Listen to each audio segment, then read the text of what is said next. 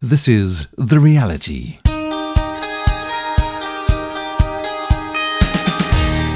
And a hearty hello to you again from me, Dudley Anderson. So good to be with you. You're listening to the half-hour talk show, The Reality. Changed lives, change lives. And we hear how lives have been touched and changed by the reality of Jesus. If you've got a story to tell of how God has changed your life, I would love to hear from you. Write to me by email, dudley@surereality.net.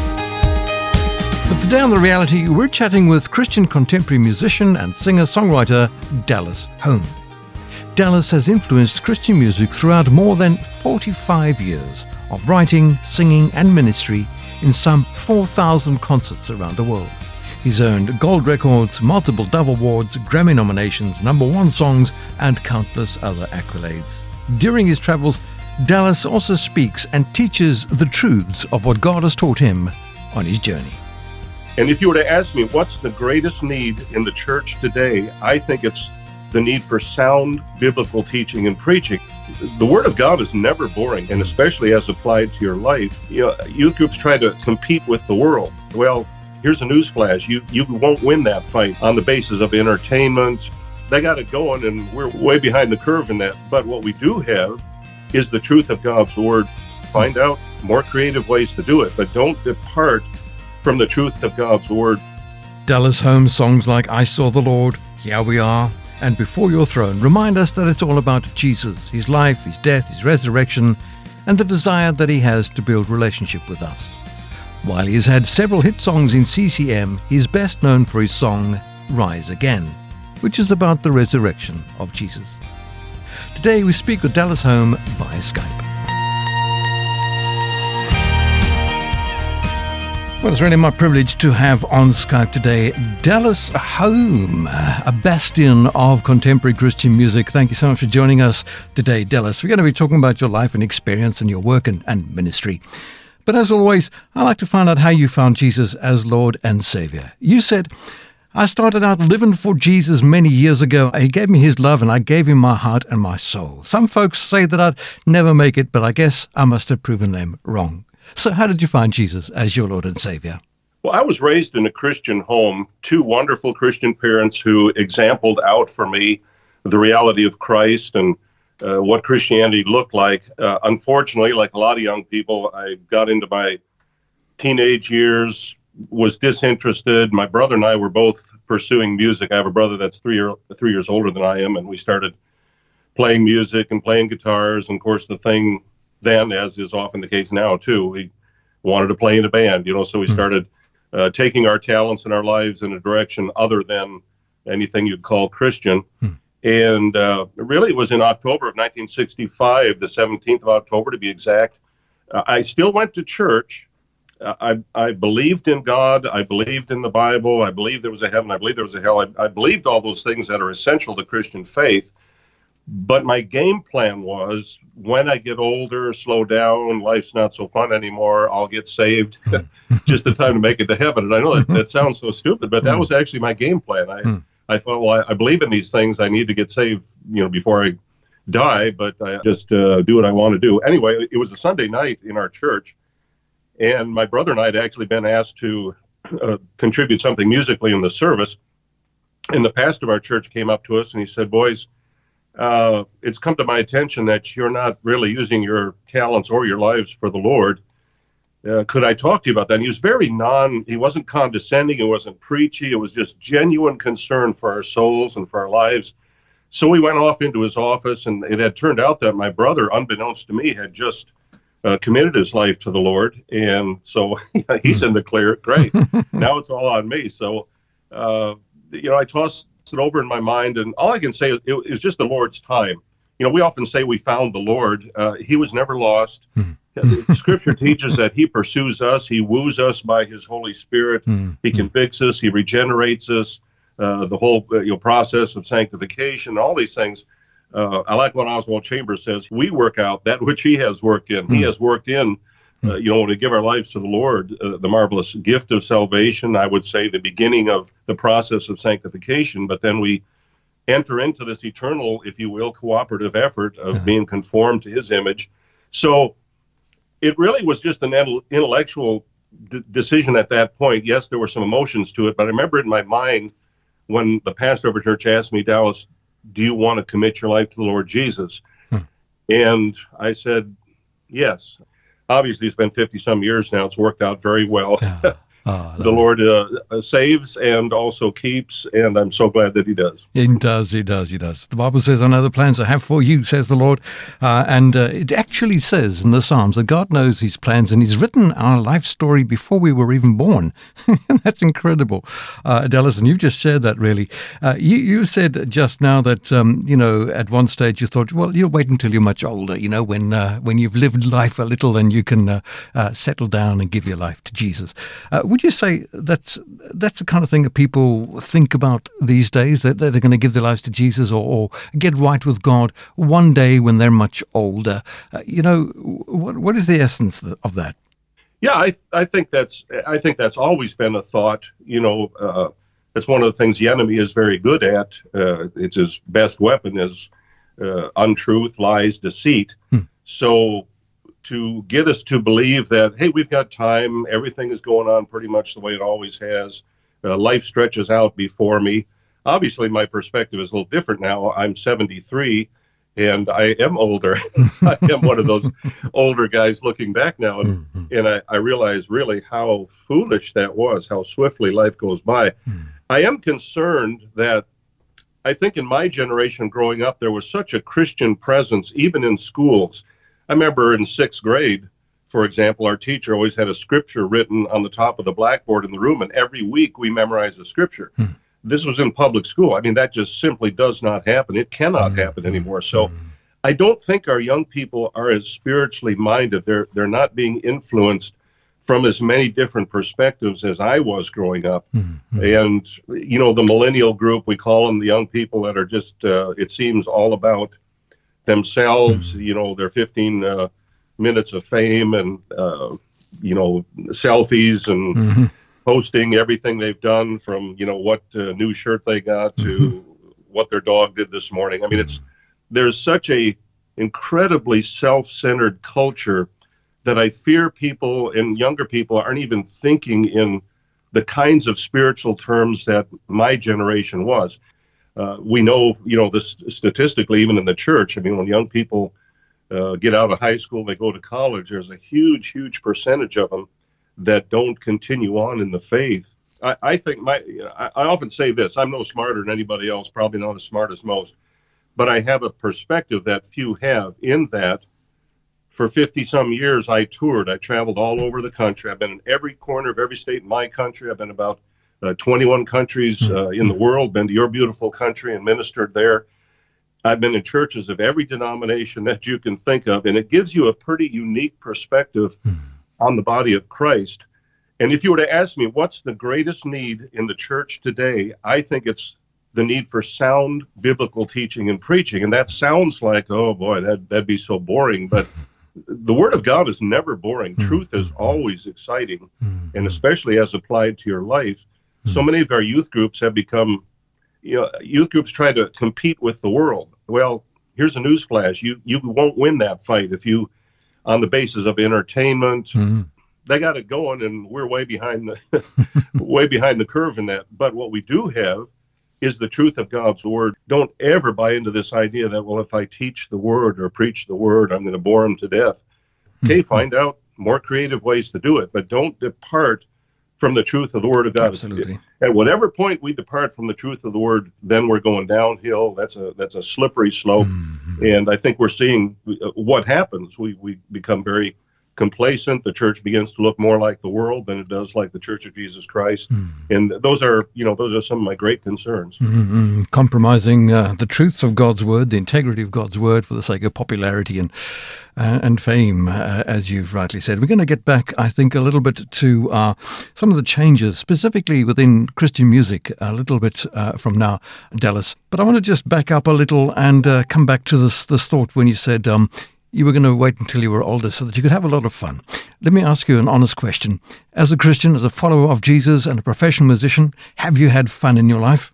Yes, absolutely. In fact, I would differentiate between, I think it's important to differentiate between, we'll say, fun / happiness and joy. happiness and joy are two different things. I hear a lot of people saying, oh, just give your life to Jesus and you'll be happy. Well, happiness comes and goes. I often equate it to a flower. If you'll think of a flower that blooms, that's happiness. It comes, it goes. A storm can beat the petals off the flower. But joy is the root system under the earth through all the seasons, the cold, the storms, keeps it down going. There in the dirt. Joy abides. Yeah, yeah. So I would say I've always had a great measure of joy throughout my Christian journey. I also had a great deal of fun and happiness, but not all the time, because that isn't even true to Scripture. That isn't even reality. Yeah. Life is tough. Many are the afflictions of the righteous, Scripture says. But yeah, when I, you know, my biggest fear, really, why I didn't become a Christian, as I mentioned, it wasn't that I didn't believe. It was that, man, I just don't see how I'm going to have any fun at all being a Christian, and especially as a musician, because if you go back to the 60s, and a lot of young people won't remember this, but for example, when I became a Christian, started singing in churches, and I mean, I sang in rest homes, jails, street corners, any place I could sing. But when I would go to church, my electric guitar was a very controversial instrument. That was not used in worship generally. And I would get lectures from the pastor, you know, son, your hair's too long, that guitar's too loud. So it was a very, very different time. So a lot of it wasn't what you would call fun. Some of us back there, and there were a lot of us that were getting saved in the 60s, early 70s, taking our music, I think, of groups like Love Song and Second Chapter of Acts, Barry McGuire, Larry Norman, Randy Stonehill. All those people are friends of mine. We still communicate, at least the ones that are alive. And, you know, it was tough. I mean, we fought a lot of battles back then, but we persevered, and by God's grace, everything worked out okay. But, yeah, it's. I would say I have had just, as we say, a boatload of fun, a great abiding joy and happiness in serving the Lord. And that's in spite of the trials and the difficulties, which are always going to be there. Yeah. That's the thing. Whether you're a Christian or not a Christian, life's tough, and you're going to face adversity and difficulty. The difference is, if you have Jesus, you've got someone to go through those things with you. In fact, you've got someone who has gone before you, who was in all ways tempted just like we are in every way, emotionally, psychologically, physically, beyond what we could ever imagine. So he's gone before, he understands. If you don't have Jesus, you're on your own. I always say in Christ Jesus, there's hope. Apart from Christ, it's all hopeless. Absolutely. You know, and coming from somebody who's been successful in the Christian music world, well, in the music world, we often look at musicians and singers and professional artists such as yourself, and we think, well, I've got it made. They've got everything they'll ever want in life. But as you rightly said, Dallas, you know, tough times happen to all of us, and it's the foundation of Christ in our lives. Jesus said, build your house on a rock, not on the sifting sand. And we need to do that indeed. So talking about the music, Dallas Holm, how did you get into Christian music?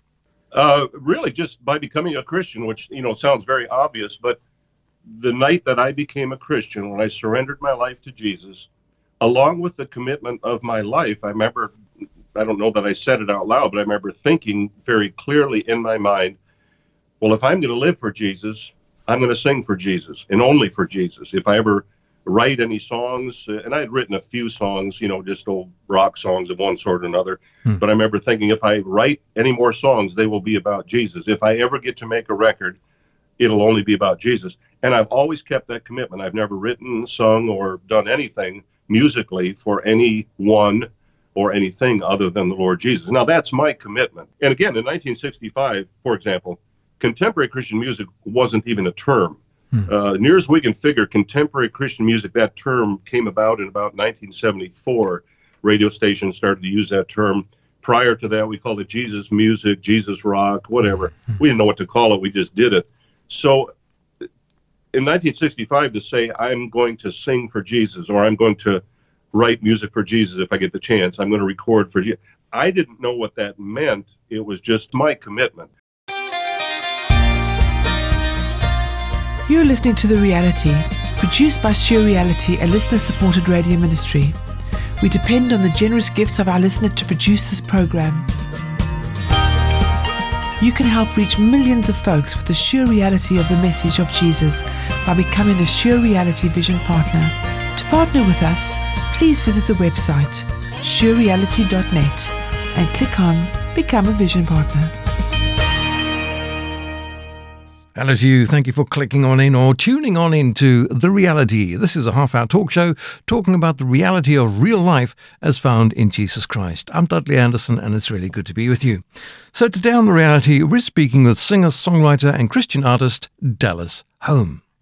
Dallas has been making inspiring Christian music since the 1970s. He's shared with us how he was raised in a Christian home but had no relationship with Jesus Christ until he came to faith in 1965 at the age of 16. At this age, Dallas Holm began writing his own Christian songs. We've chatted about how sadly many Christian ethics and practices have been extricated from the 21st century Western life, from schools, colleges, universities, and even homes. Dallas has brought out how important it is for us as Christian believers to live out our faith without compromising the truth of God's Word. This principle plays out in Dallas Holm's music. Dallas has earned gold records, multiple Dove awards and other nominations, and written a number of number one songs in the genre of contemporary Christian music, or CCM. Let's pick up our chat once again with Dallas Holm today as he explains how he has witnessed the great technological advances in music production and performance over the years. I've lived through a lot of technology. The first recording I ever did, first Christian recording, was in 1966. It wasn't even stereo. It was monaural vinyl, what you call 33 1/3 speed, a record. The next record I made was in about 67, I think, maybe 68. And that was stereo. That's first we ever heard of stereo. Yeah, I remember we went out and got headphones, put them on, and listened to, the two of the toms on the drum over on the left side of our head, and then they bled over into the right side, and we were just blown away. Wow. Then we made 45s. That's what they played. The singles on the radio stations were what they call 45s. Yeah, yeah. Big black donuts. Then they came out with 8-tracks for a while, which was a interesting technology. It was a cartridge tape that was broken down into 4 quadrants, and it would run for, I don't know, maybe 15 minutes in one direction. Then when it came to the end of the tape, it would stop, click, and run back. So songs broke in the middle sometimes, and, that was interesting. Then cassettes came out. Then CDs came out. Then a few mini discs. Now they download my music in cyberspace. So I've lived through a lot of technology.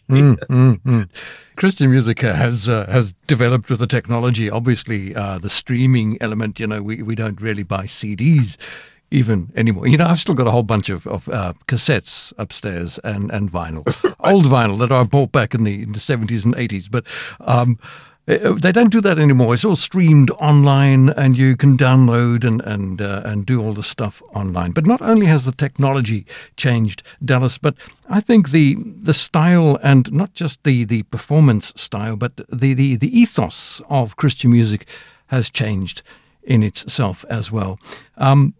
Praise and worship seems to be a very big genre in Christian music these days. And generally, if you listen to the radio, most of the music is praise and worship music. Do you think there's still a place for what I would call ministry music, performing music in Christian music? Yeah, you've pushed my button, as they say. And I will qualify this answer by saying I know I'm probably somewhat biased because of where I came from, my perspective of the journey and evolution of Christian music. But I certainly appreciate greatly the fact that Christian musicians, artists, at some point, I go back to like even Maranatha music in the 70s began, focusing in on, quote, praise and worship music. And then we've had several various kind of musical schools of thought in that realm and in that genre that a lot of people would be familiar with. But it's kind of been at the expense of someone telling me their story. And I don't hear those kind of songs as much anymore. I can remember songs that I heard even up into the 90s where I literally pulled off the road. I was listening to Christian radio. I pulled off the road and it's like, man, that song is so good. Who is that? I think there's a place for both. I think we've run way over to one side of the ship with, quote, praise and worship music. And here's my concern. I don't think there's any way you can praise the Lord too much. Thank God that we have young people who are praising and worshiping the Lord. But what has happened in the industry, and this will sound pretty cynical, but whatever works, the industry is going to go that direction. when praise and worship music suddenly became very huge, there were bands, I'll just say it this way, there were bands that couldn't even spell praise and worship previously, but all of a sudden they're being billed as a praise and worship group, or come to this praise and worship group and hear so-and-so, because they realized, oh, that's the new big thing. The record companies realized, oh, this is what's selling. This is what the marketplace is gobbling up. So let's kind of steer everything into praise and worship. There are people that are called to do praise and worship music, and they should do it, and they do it very well. But there are people who are called not to do that, probably would be better gifted to do other things, but they're tempted to go over to what is in the marketplace, you know, monetarily successful. And that, and again, I don't want to overgeneralize. That's not everybody. I wouldn't want anybody out there to say, oh, I bet he's talking about so-and-so. I'm just talking in general terms that my observation is there's been almost kind of a dumbing down of excellent songwriting because we've got this one theme we want to cover because it's very commercially successful. I would like to see, personally, I'd like to see some, you know, great songs, songwriters telling stories, things that we just haven't, that really, you know, tweak our thinking and touch our spirit. Now, speaking of songs that touch our spirit, Dallas, you're very famous for an incredible song, Rise Again. How did that song come together? In 1970, I joined a man named David Wilkerson. He's best known for his book, The Cross and the Switchblade, which chronicles the story of a young preacher from Pennsylvania going to New York City to work with the gangs and the drug addicts, and started a ministry called Teen Challenge, which now has faith-based rehabilitation centers all over the world. In the early 70s, of course, the drug situation poured out of the major cities into every rural area around the world, really. So he developed what they call the crusade-style ministry, kind of like Billy Graham crusades, except they were youth crusades, primarily directed towards young people in the youth culture. So I joined him in 1970. We traveled all over the country and in many countries around the world, preaching the gospel. And, of course, I sang. I usually took 20 minutes or so to sing some songs, share from my heart. He was very generous to let me do that. In 1976, we were talking, and we both came to the conclusion that perhaps a band would be more palatable to the culture that to whom we were ministering.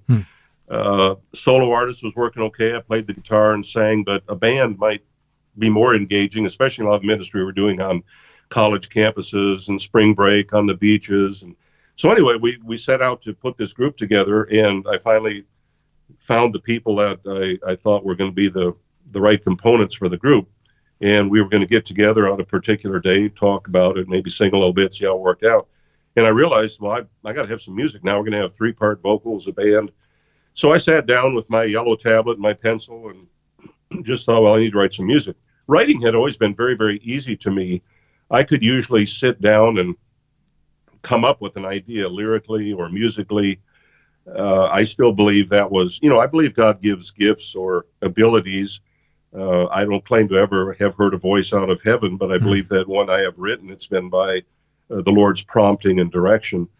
But this was different. I sat there and, man, I didn't have an idea. I couldn't come up with a thing. I was just blank. And so I began to pray, which I obviously should have done in the first place. But in the course of my prayer, kind of out of frustration, I said, well, Lord, if you were singing, what would you say? And that thought struck me. I thought, I don't know if I've ever heard a song from a first-person point of view. And as kind of strange as this may sound, I kind of had this image in the back of my mind of Jesus as we picture him with the long hair and the beard and the robe. Okay, I'm in the back of the auditorium. He's up on stage with the guitar singing. What would he sing? What would he say in that type of setting? Now, again, I didn't hear a voice out of heaven, no thunderclaps, lightning bolts, but I began to write, and it was literally like taking dictation. I think about 10 minutes, 15 at the outside. I had the lyrics, the music, everything done, no corrections. And I remember when I was done, I looked at it, and I had this thought, this didn't just come out of my head. I don't write like this. This is something special. And as it turned out, it was very special. God used it and continues to in a very, very special way to touch many people. The song really opened the door for me. You know, I would say on an international scale, the song just went all over the world. It's been recorded by a lot of different kinds of, from Southern gospel to black gospel to Bob Dylan to Brad Paisley. I mean, it's just, you know, it's a strange array of people that gravitated this song, and it just kind of threw the doors open to suddenly have a larger platform for ministry. And of course, the song is very, very simple, and it simply is about the resurrection, the death and resurrection of our Lord and Savior, the essence of the gospel. And, you know, it's one of those things, I'm not smart enough to have thought that all up. So I just, I've often said, and I say it carefully, but I've often said, God wrote the song and I just delivered the message. I know that to some will sound presumptuous, but I really can't explain anyway. I can't take credit for that the same way I do other songs that I go, yeah, I remember sitting down and writing that, or I thought that up, or I had an idea from scripture or an experience, but this was different. Yeah, so, yeah. Praise God. I'll leave it lay there. Fantastic. And as popularity proves, it's inspiration, isn't it? You know, often if I try my best and I try and do something out of my own effort, it doesn't work. But when God steps in, man, it works. Yeah, and I believe, you know, use the word inspiration. I don't have any problem. We know from Scripture that the Holy Spirit dwells within us. He's not there to be silent or dormant, like with the song Rise Again, to say, I know that God, by his Holy Spirit, inspired the process and the thoughts of that song. Does that mean I consider it to be equal to Scripture? No, not by any means. But it's the same God that inspired that song, who did inspire Scripture. Spot on, absolutely. Dallas Holm has been fantastic speaking to you today. I pray that God will richly bless your work. Thank you for joining us. Go ahead, drive the nails in my hands, laugh at me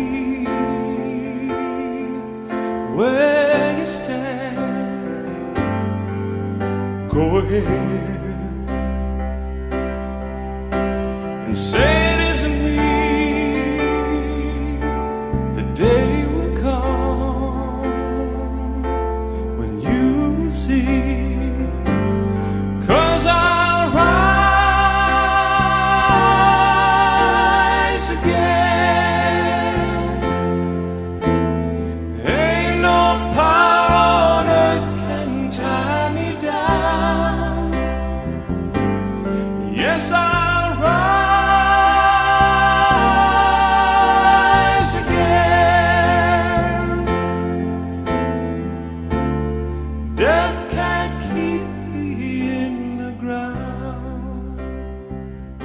Just a short clip from that song, Rise Again by Dallas Holm, today on The Reality. And yes, it was so good to speak to Dallas Holm today on The Reality. If anything has touched your heart today and you have some questions, please do consider writing to me an email, dudley@surereality.net. Do email me, dudley@surereality.net, if you have any comments or questions.